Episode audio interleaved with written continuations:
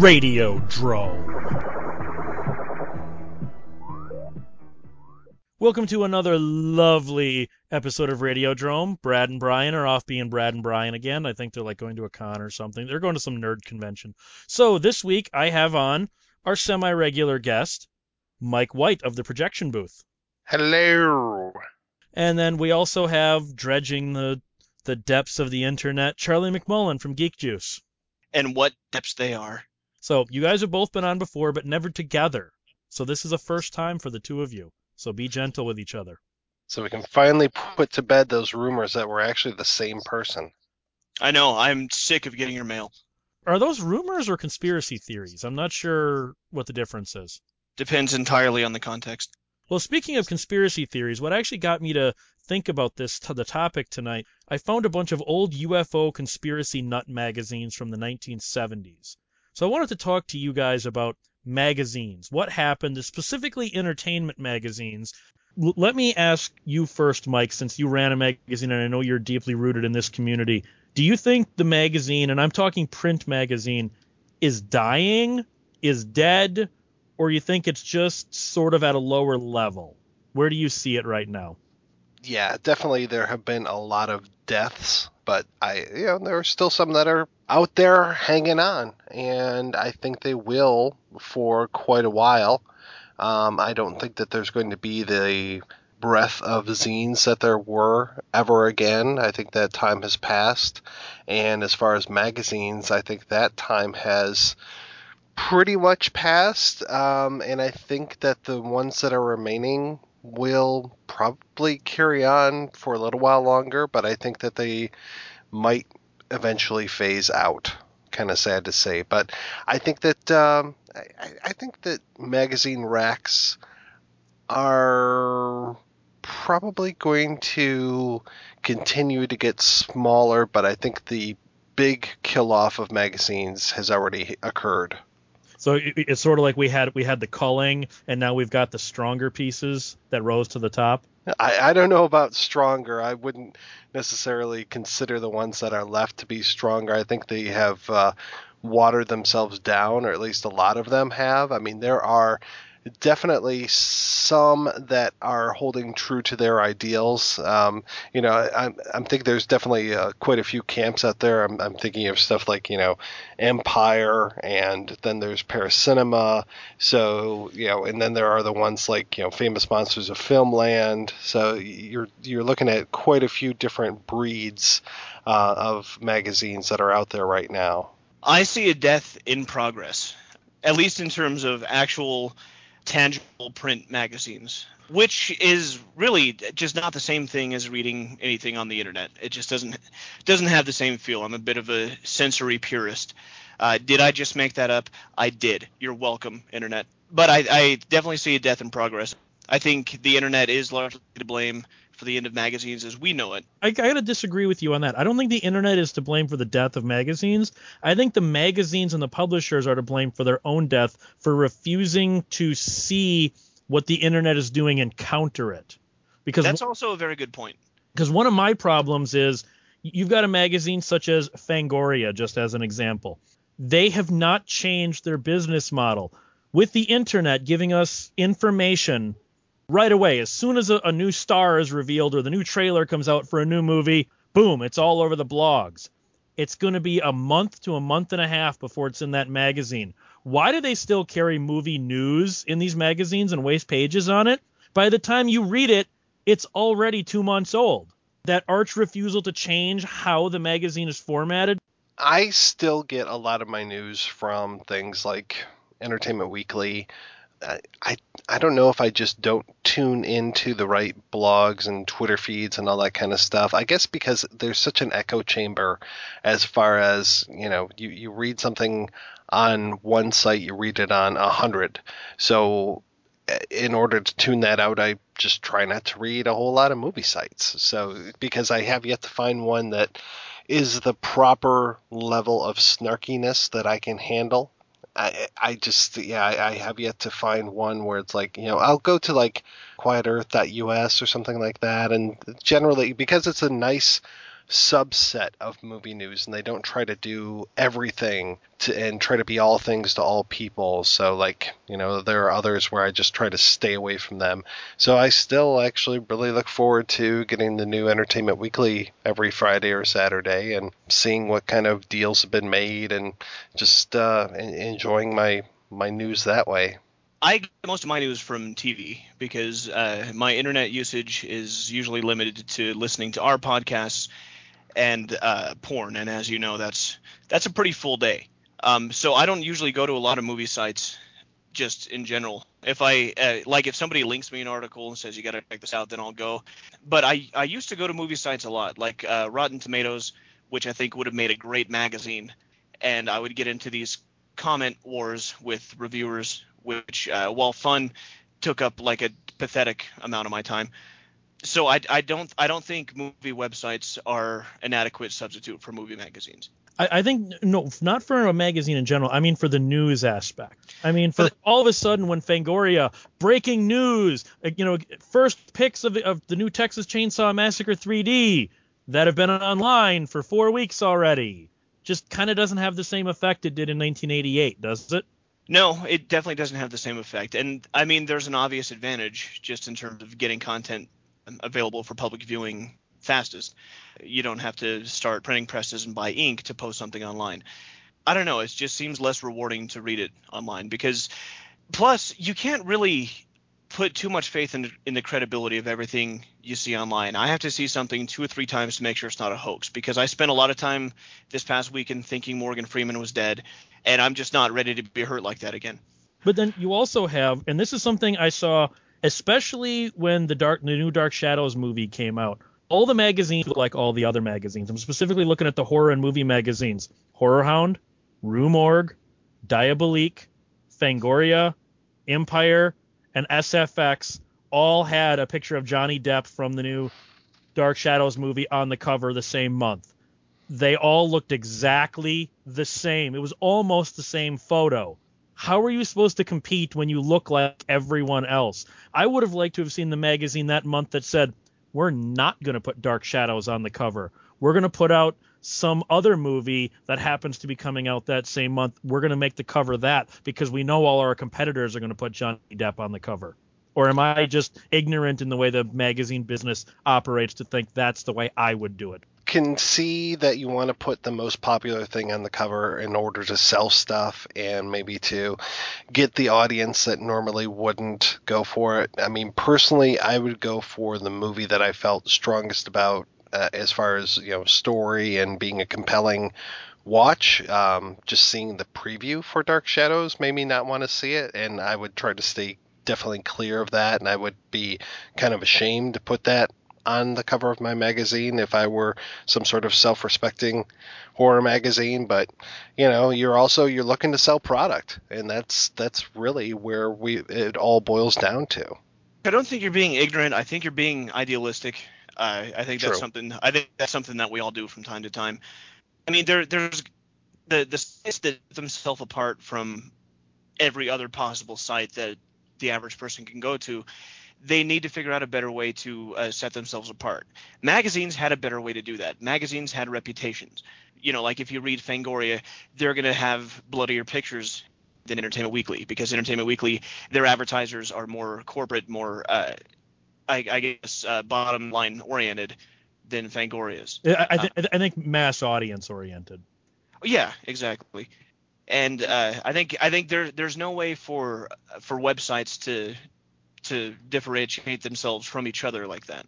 I appreciate the magazines that kind of live in their own worlds and can be supported by their own subscribers, by their own means. You know, something like a a film comment or a cine or um, what's the one cinemascope from canada or wide angle some of these where it's much more niche in their subject matter. I mean, of course, they're all dealing with film, but they all deal with them on their own levels and really aren't beholden necessarily to more of a, you know, a, a corporate sponsor. I mean, or at least a, kind of a more mass audience corporate sponsor, I guess. Uh, you know, you're looking at definitely having advertisers in there, but it's not necessarily the same game that an Entertainment Weekly or even a Fangoria are playing.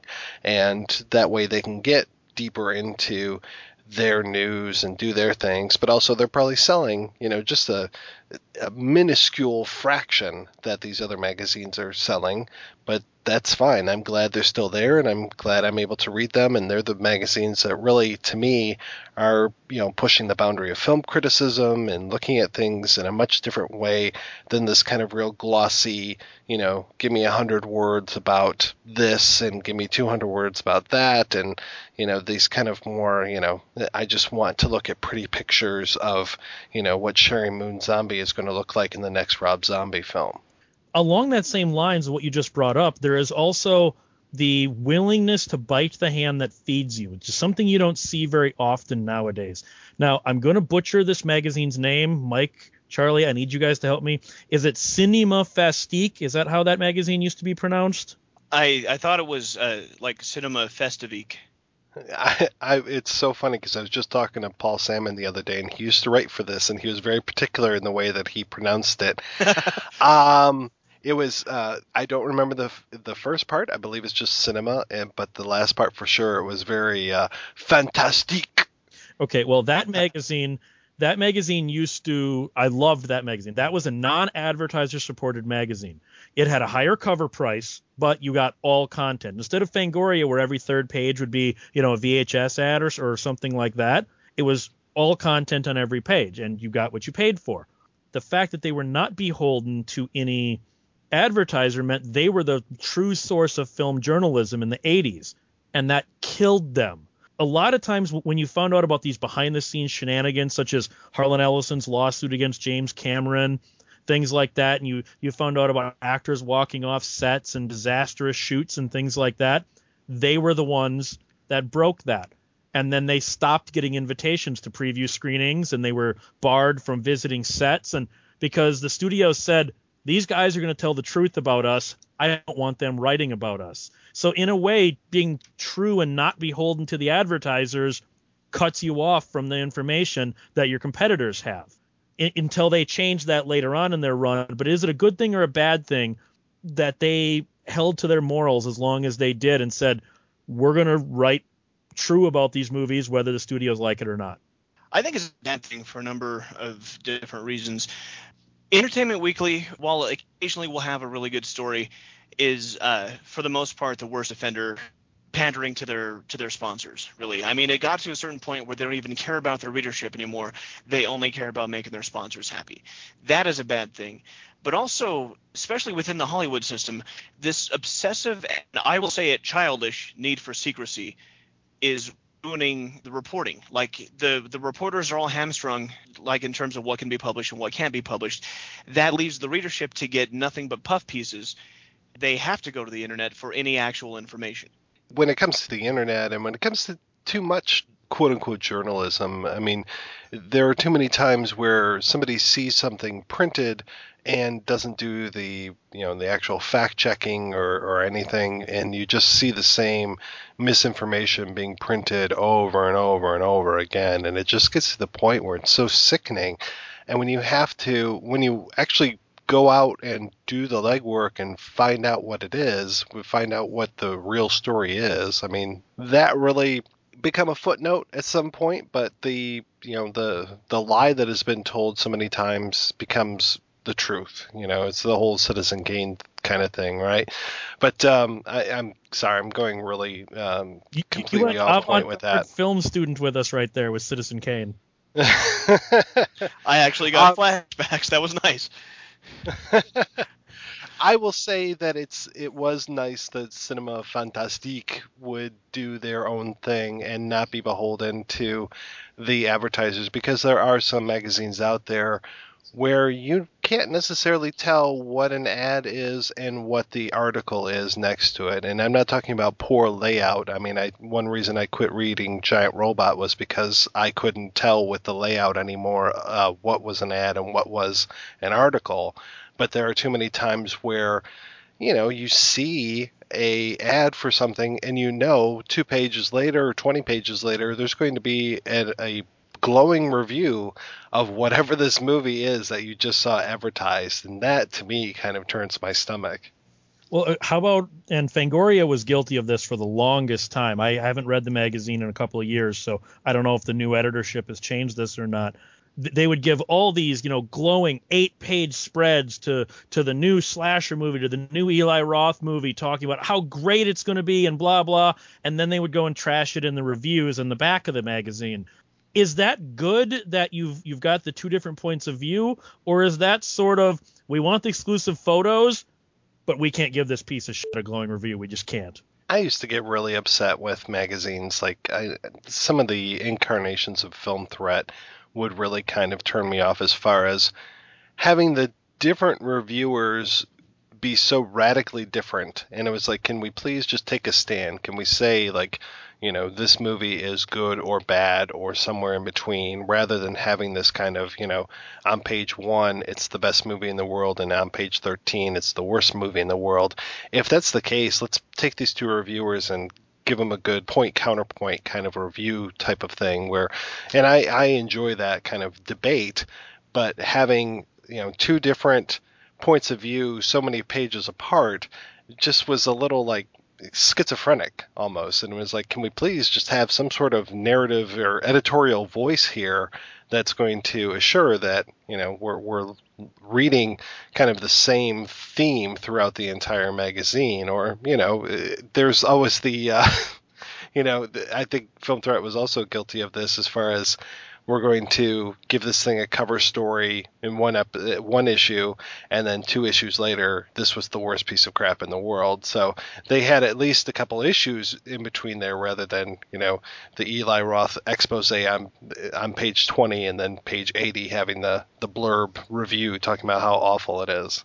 Well, I was going to ask uh, Mike this in preparation for tonight's show. Uh, Mike, what would you say Film Threat's heyday was? Um, gosh, for me, it was probably when they first moved out to LA. I thought that they were really kind of doing that great snotty kid kind of thing, and were really kind of biting the hand that feeds them. Um, I, I enjoyed that they they didn't hold anything sacred would that be the end of the Chris Gore era or the beginning of the Larry Flynt era? Because I personally loved maybe the last five or six issues of when Chris Gore was running it himself, but before they before they moved to Larry Flynt Publications. I in, definitely enjoyed Gore's voice being a uh, much bigger part of the magazine. I would say probably somewhere in that transition is where I found it to be kind of a golden age. I I would more or less uh, agree with that. I think because uh, I was a subscriber to Film Threat for a number of years, uh, probably the only one in the town that I grew up in that had ever heard of Film Threat. But I remember uh, in the early to mid 90s, like 92 to 94, it got really good because everybody was taking shots at Rob Weiss, and deservedly so because that guy was a complete tool. But I used to just really like reading reporting like that, like not afraid to offend anybody and now it's like what Josh was saying. They'll they'll kiss Eli Roth's ass on and at the head of the magazine and then trash his movie. I mean that does something to affect the credibility of the magazine in total for me. But see, Film Threat did one thing that I thought was brilliant, and I think something like Entertainment Weekly would probably gain readership if they did, and I don't think it would cost them readership. Yes, you can have Twilight on the cover, you can have the Avengers on the cover, but like what Film Threat did is they would have Batman on the cover, they'd have Natural Born Killers on the cover, Quentin Tarantino on the cover, and then they'd be talking about Cannibal Holocaust in the in the last third of the magazine. So you'd get the hardcore exploitation fans and you'd get the mainstream audience both buying the same magazine. Sort of a bait and switch. Yeah, where and I thought that that was brilliant on Chris Gore's level to put them, you know, put Macaulay Culkin on the cover and then talk about the Italian cannibal music, therefore exposing it to people who would never have bought an issue of, of the old film threat. And I think Entertainment Weekly would be good to do that to have more obscure reviews in the back. Maybe devote 10 pages of the magazine to that, and then you can have all the Joss Whedon love in the front of the magazine. You'd get both worlds. But someone like Entertainment Weekly, their editor says, no, we're mainstream and that's all we are. I think that is going to be that mindset is what's going to kill these magazines. Not willing to kind of tease both audiences. I do think that Entertainment Weekly has definitely gone way downhill over the last mm, two years, maybe a little bit more. Um, there used to be kind of more of that attitude and more of that um, idea uh, that was going on. I mean, if it wasn't necessarily a conscious thing, at least I was getting a little bit more out of the magazine than I, I do now. Um, there used to be, you know, reviews or, you know, kind of retrospectives of different people, you know, different actors or different, you know, oh, here, let's look at, uh, you know, this subgenre and, and kind of, you know, take this apart, you know, just something interesting. And now it's like I can read the magazine pretty darn quickly. I mean, I will go through the deal report, which is what I was talking about before, as far as getting my my news from that, and you know the the deaths and the marriages and all those kind of things, just kind of keeping up. Uh, though whenever I say, "Oh, this is interesting," so and so got married, or so and so died, or so and so is getting sued, my wife, who reads Yahoo News, is always like, "Oh yeah, I knew about that a couple days ago." It's like, "Oh, all right. exactly so, what I was talking about. Exactly. but it's not anything critical for me. So it's like, oh, hey, uh, you know, this celebrity had a, a, kid and is marred it for life with a horrible name, you know. So I just get all of those all at once. The bait and switch is good, but I would like for it to be more than that. I would like for Entertainment Weekly to have not even a whole, uh, like, they don't have to change their whole format, but just like add a section uh, with some off the radar stuff. I mean, that would it would definitely increase readership. It would it would be thought provoking, which is probably why they won't do it. Um, but I don't think that's going to happen because there's just no way around, you know, getting that approved by again by sponsors that just don't want to hear any of that. Okay, well, what about grabbing someone with the cover right away? Especially in the internet age, you need a good-looking cover. Going back to Cinema Fastique. they they used to always well not always probably 90% of the time from their inception through about uh 1997 1998 they had an original painting for the cover. Every now and then they'd have a photo cover of like george romero or something if it was a special issue but most of the time it was a painting. Then for whatever reason they decided let's just put jennifer a picture of jennifer garner or fox mulder on the cover and it to me started looking like every other magazine. Horror Hound still does this. They have a painting on almost every cover. Then you've got the ones like like SFX and Empire and Fangoria that just take some stock photograph of some big movie. I mean, it was funny when Cowboys versus Aliens came out, Total Film, Empire, and SFX all had the exact same photo tinted a different color for Cowboys versus Aliens on the cover. It was literally the exact photo they got from the studio.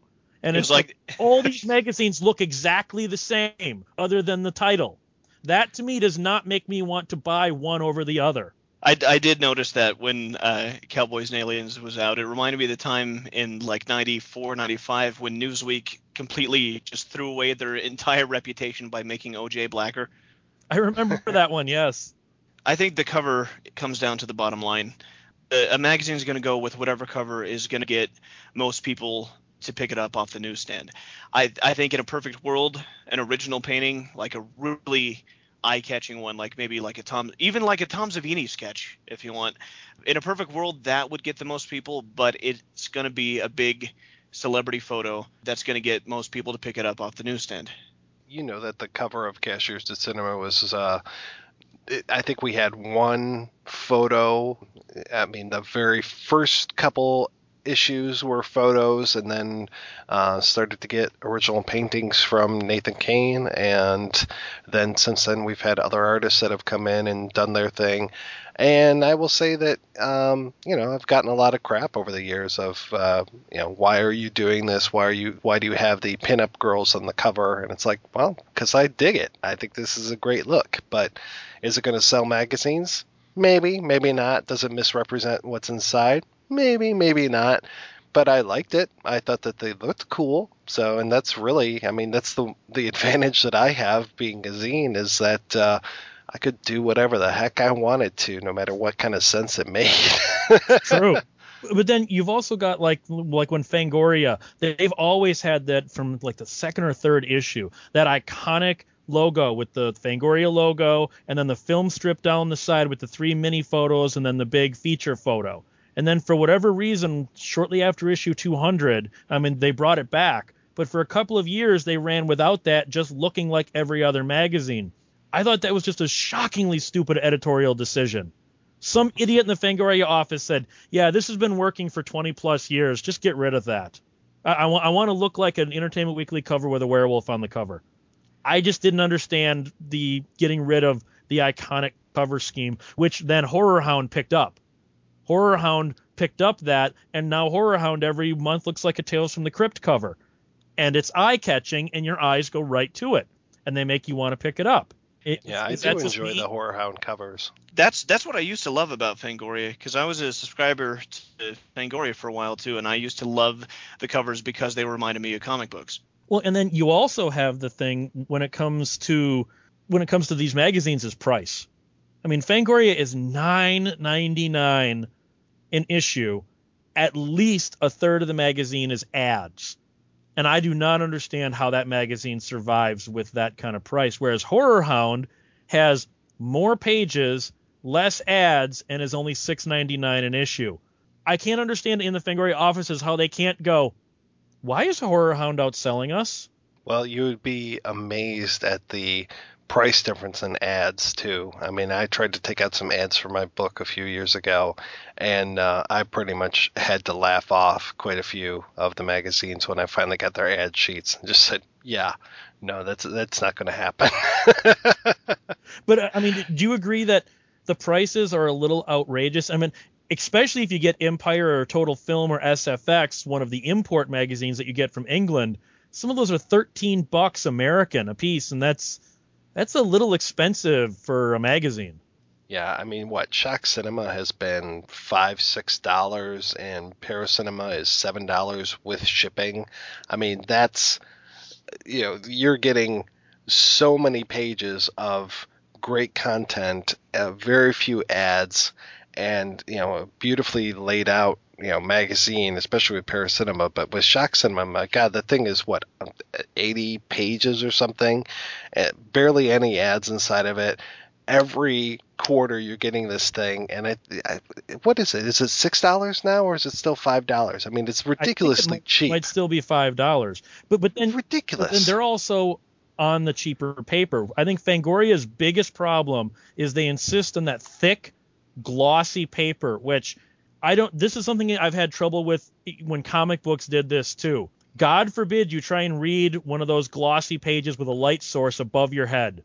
All you get is glare. You can't read a damn thing. Old newsprint copies, no problem. I could read those anywhere. I think it would make it easier on the reader. I don't think they're gonna they're gonna abandon that format because I think it comes down to something that's literally as retarded as look, it's shiny. You, you really think this is like NASCAR fan, big shiny objects going in circles kind of thing?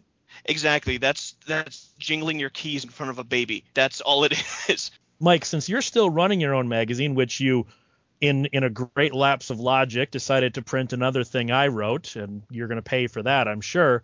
What where do you see your magazine? Do you see Cashiers du Cinemart as a real competitor, or are you are you making just an alternative voice? Oh God, no. Yeah, no, it's no com- competition to anybody out there. It's just um, it's something that I feel compelled to do, and something that people still feel compelled to help me out with. I mean, it's it's definitely changed over the years, of course. I mean, we've gone through so many different formats, and this one I'm trying something different. It'll be kind of more of a, a book, kind of more. Um, I remember what Head Press years ago used to do. Kind of theirs were really much more of a book format. They called themselves a magazine, but they were you know nice soft cover books, and that's what this one I'm thinking is going to kind of look like and, and be like, and it'll be kind of more of a um, you know, going back to my college days, reading the old uh, film journals, and it'll be kind of a little bit more like that, like taking a bunch of essays and putting them inside of something. This one is not going to have a, a magazine look to it, in that we're not going to have the, uh, you know, photos with the text going around it and all that kind of stuff that I usually like and that I used to like to do. But um, just with the way that things are now, I mean, the last issue kind of killed me just doing the layout stuff. And uh, yeah, so it's uh, definitely not any kind of competition to anybody. But then I don't know, you know, what kind of uh, there's got to be competition going on between some of the magazines that we've talked about, as far as you know, the the Rue Morgue and the Horror Hound and those kind of things. But there are so many outliers now that still just kind of, you know, they're not eating anybody's lunch, but they're just they're still going to sit at the counter. What do you guys think about like Mike just brought up the whole essays? Something like Video Scope magazine that spends most of their their magazine just reviewing current DVDs and then you look at something like Paracinema and they have essays on trends in film and things like that. I think that's where the big difference is.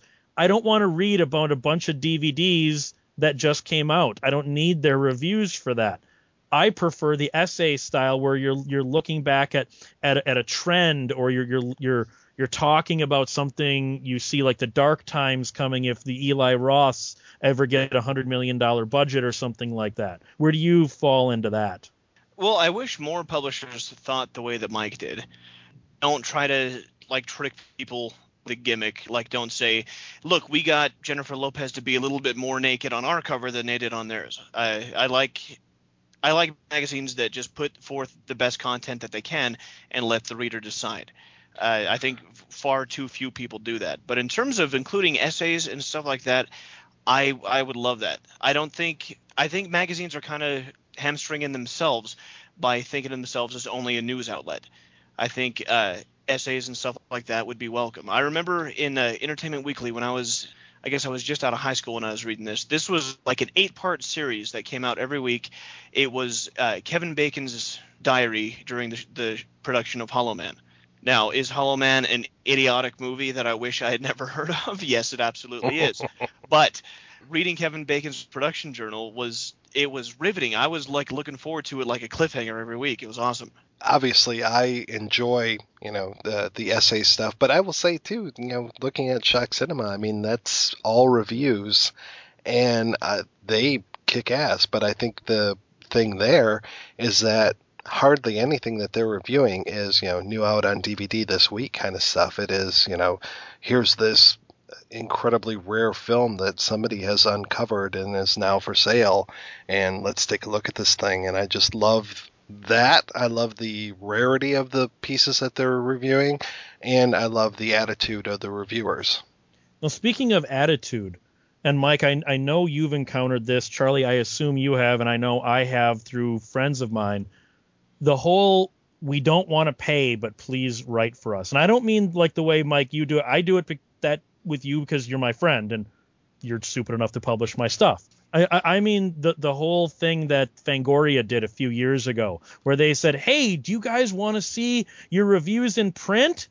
S- send it to us on the Fangoria website, and if we like it, we'll put it in the magazine." They just got a hundred new interns right there that they didn't have to pay, and they got pages to fill for absolutely no no turnout for on their end.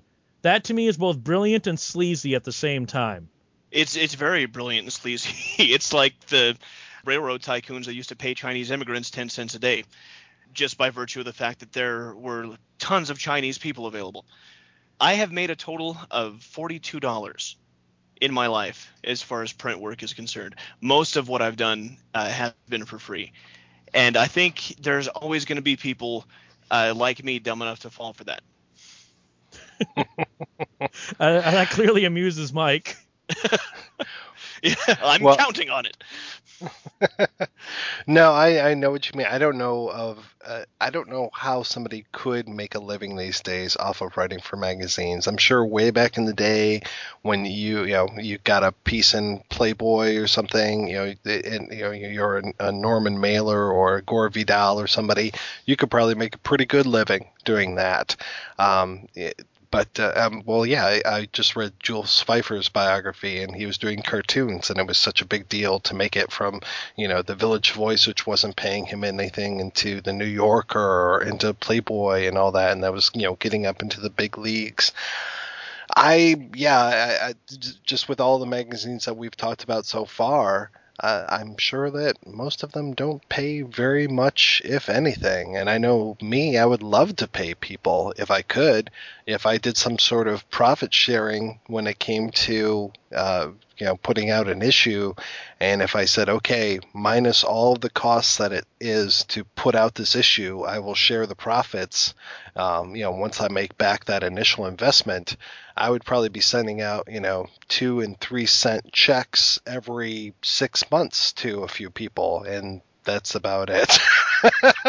well, because I, one thing I'm specifically thinking of, I mean, if the Fangoria thing was sleazy, what Dark Side magazine did was downright illegal. They were caught in the early 2000s taking blog reviews and reviews of DVDs, they cha- would change a word here, a word there, change the byline, and put it in the magazine so they didn't have to pay anybody. They literally stole all their print reviews from the internet and then printed them under someone else's name. And eventually, one guy noticed there's like eight of my reviews up there, but this magazine's never paid me. That was downright criminal and that the magazine collapsed for a few years. They're back now. I don't know if it's new management, if it's new upscale management or not. The last thing you want to do is fall into the trap that Dark Side fell into. And then Fangoria also had a thing a couple of years ago. A couple of friends of mine wrote for them, and I, I don't mean on like the hey, we'll print your your review thing. They wrote for them legitimately, and this was under the old management, so this might very well have changed. Their checks never cleared. And after about 40 phone calls, they could never get another check, so they just gave up. They're like, it's only 150 bucks. It's not worth all this trouble. Fangoria had a little bit of a history of not paying their writers. Should that kind of thing be exposed more, or do you think that's kind of an internal beef kind of thing, Mike?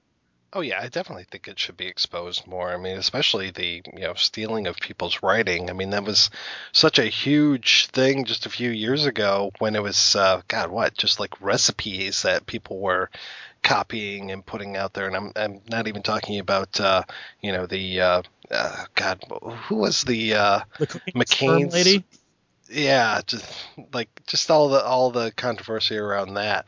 But yeah, that should definitely be brought to light, and I would hope that you know there would be.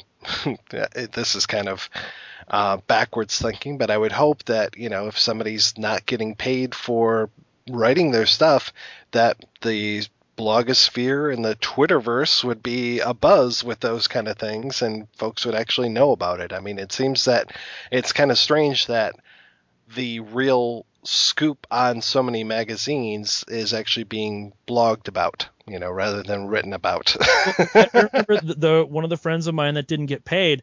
He was when he they after he bitched about it online, they called him up and they're like, "Dude, this was all internal. You didn't have to go public with this." They were like offended, not that they can't send him the check for the review or for the review or the article he wrote.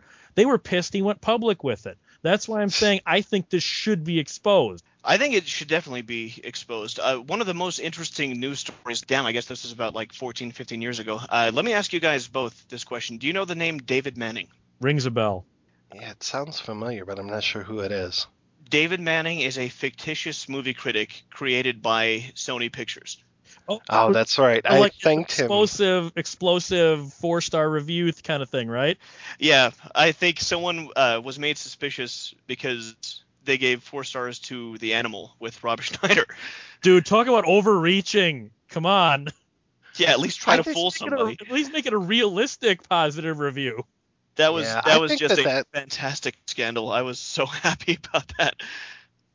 I think that that stuff still goes on today. I, I have a friend of mine who was going to, and I don't think he's done this yet, but he was going to take all of the New York Times quotes, you know, on any ads that were inside of the New York Times, just so you could have like a, you know, central location kind of thing, and try to track down all of the review quotes that were on those ads.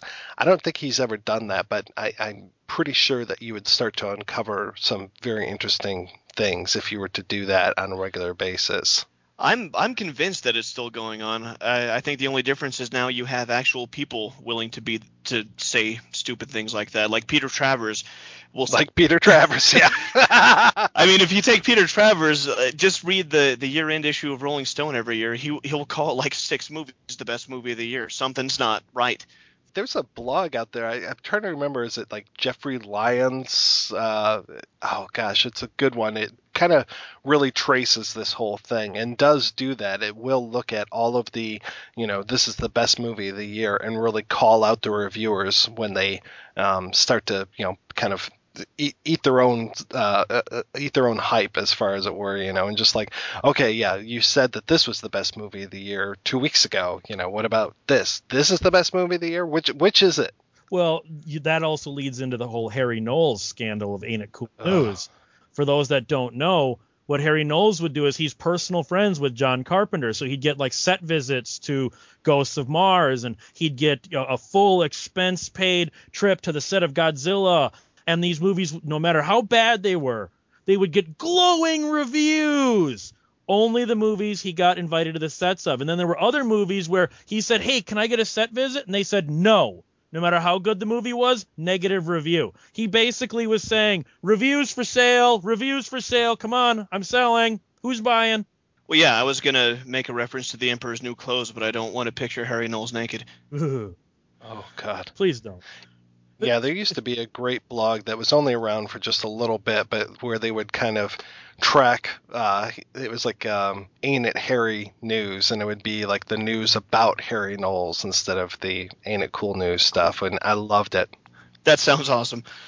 Well, and then you've also got the other thing with with all these magazines. Now, this more so, it's going to go back to the cover argument I had. Let's move into adult magazines for the end of the show here is it just me or do does every issue of Penthouse, Hustler, and Playboy basically look the same at this point?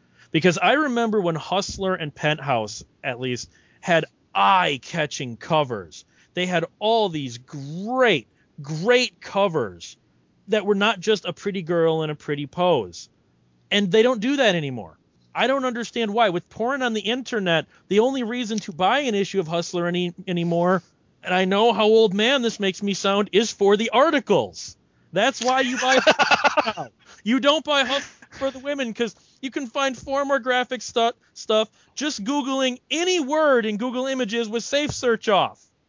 So I think it's it's kind of dumb for them to not go with the eye-catching original cover designs anymore and and I yes, I'm giving some crap to Hustler. I've worked for them and I might be getting a regular gig with LFP. That shows that I'm not one of those sellouts. I'm willing to tell them when I think they're doing dumb.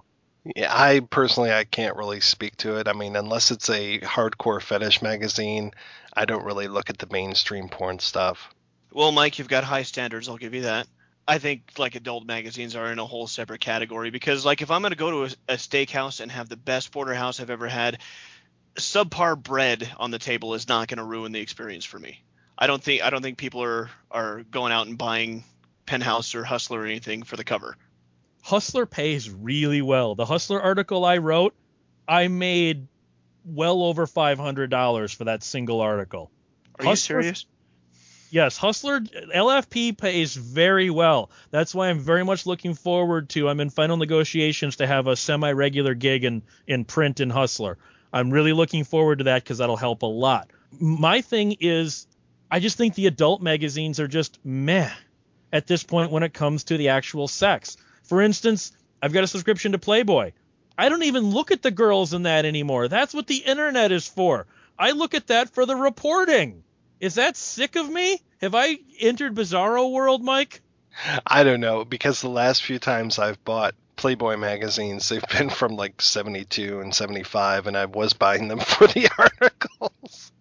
But So- back then you had Hunter Thompson writing for him and Stephen King Yeah. and Ray Bradbury and William Gibson. God, yeah, you buy those old 70s issues. Yeah, they were great stuff. So, I mean, if there are still articles that are worth it, you know, that's great. But I, I don't know. As far as the the whole, um, you know, the content of the sex stuff, I remember I really quit buying any kind of uh, mainstream magazine when it, there were like the uh, urination wars that were going on, where it was like trying to get more and more extreme. And I think it was Penthouse. No, it was Hustler started having pictorials of girls peeing, and I was just like, "There's nothing sexy about this at all." Um, I even in the fetish magazines, it's just like, yeah, I don't really need to see the water sports or the golden showers, so I'm not really interested in seeing this in a mainstream mag. I don't know if they've gone away from that. I don't know if they're still trying to push the boundaries when it comes to what's acceptable in a mainstream porn magazine, which I know is kind of counterintuitive to say, but they really uh, they lost me with that kind of stuff. Well, I would definitely be all for magazines staying completely away from that unless it was part of an R. Kelly review. hey, hey, hey, Charlie. Nin- Yeah. 1998 called. They want their joke back. then what do you guys think about the the wide dearth of different kind of subject magazines? You know, you've got Woodworking Magazine and Working Mother Magazine and Black Entrepreneur Magazine and Painting with Feces Magazine and Hunting Magazine. How does a magazine devoted specifically to bow hunting find something to write about every single month? Because Ted Nugent gets bored. Fair enough, Mike. I wish I knew. I, d- you know, I have actually looked through some of these, especially the Painting with Feces magazine, and I was just amazed that they could come up with content. But I'm, uh, it was really for me anyway. What I was looking at was more the ads and just seeing how these magazines can be a viable thing. And I don't know, are are they still doing that? And the thing that I wanted to kind of get to before we uh, sign off tonight is just the availability of magazines i think has just changed so much over the last few years i mean it used to be something where i could go into you know barnes and noble or borders or some of these and just see tons and tons of magazines and just be amazed at the wide selection of all of these magazines. And now with the closing of Borders, the closing of Tower Records, I mean, Tower Records was just this, you know, heaven on earth for people that were in the magazines and scenes.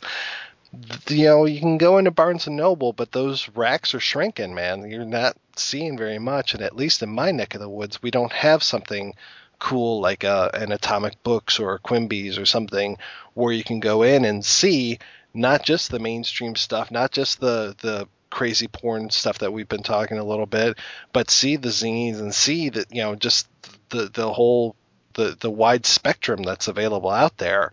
And now it's like not not only is it you know, I don't have enough magazines to buy, or there aren't very many magazines out there to buy anymore, but I don't even have a place to buy them at. I don't know. I mean, I think that humanity is a rich enough tapestry where you're get you're going to find a magazine for any activity that somebody is going to buy. And if the publishers can afford to keep putting it out just for this small niche market, then I say more power to them. What that reminded me of uh, was one of the very few interviews I've ever seen with Joel and Ethan Coen. Uh, it was on the bare bones first issue edition of The Big Lebowski on DVD. Uh, Ethan Coen was talking about how uh, Floor Coverings Weekly did a story on The Big Lebowski, and that was his favorite interview ever. And it wasn't until later where he asked himself the question: Floor coverings need a weekly publication? Hey, because it can really tie a room together, man. and you know, the I mean, you don't want the carpet pissers to do that. Going back to Mike's water sports thing. So we, we've come full circle. We've come full circle, jerk. How's that? Where can we find Mike White? Well, you can find me every week over at the projection booth, projection-booth.com. And yeah, we will have a new issue of Cashiers du Cinemart coming out, and that will be available via impossiblefunky.com. Charlie McMullen. Uh, you can find me on Geek Juice Radio, geekjuicemedia.com, and uh, Facebook. I spell my name weird, but it's worth trying. No, it's not. You No. can find, you can find me at 1201beyond.com Contact me at 1201beyond at gmail.com. My weekly column, Sanity is Razor Thin, also at geekjuicemedia.com. And my monthly column, The Shadows of Pop Culture, in Scene Magazine. See, I'm writing for an actual monthly magazine. So awesome. You guys got anything you want to plug before the end of the show? Geek Juice Media, um, check it out within the next, uh, I'll say, well, by the time this airs, I'll say within the next two weeks, uh, Alex Jowski should be putting up my, uh, my new comic strip. It's called Check Out My Briefs. well, I'm very excited that we're going to have a special guest coming up on the projection booth, Mr. Josh Hadley himself, as we talk about he Blade sucks. Runner As we talk about Blade Runner in our very special mind twisting sci fi week, where we've got uh, one episode about the 13th floor and World on a Wire, and then we're talking Blade Runner in a very special, gosh, it's going to be like a mega episode once this thing gets kind of all pieced together. So we have yet to record our interview with Mr. William Sanderson, but that will be happening pretty soon, and we'll go in the episode and we got into some weird, deep philosophical Blade Runner territory there, didn't we? Yeah, but yet there was still stuff that I wanted to talk about and totally forgot to do. I wanted to do like this whole comparison of Chandler and um, Spillane, and then Dick, and then also Fancher and Peoples, and how they took each of these kind of things and and went with it with the uh, with the Blade Runner scripts. I'm gonna say good night.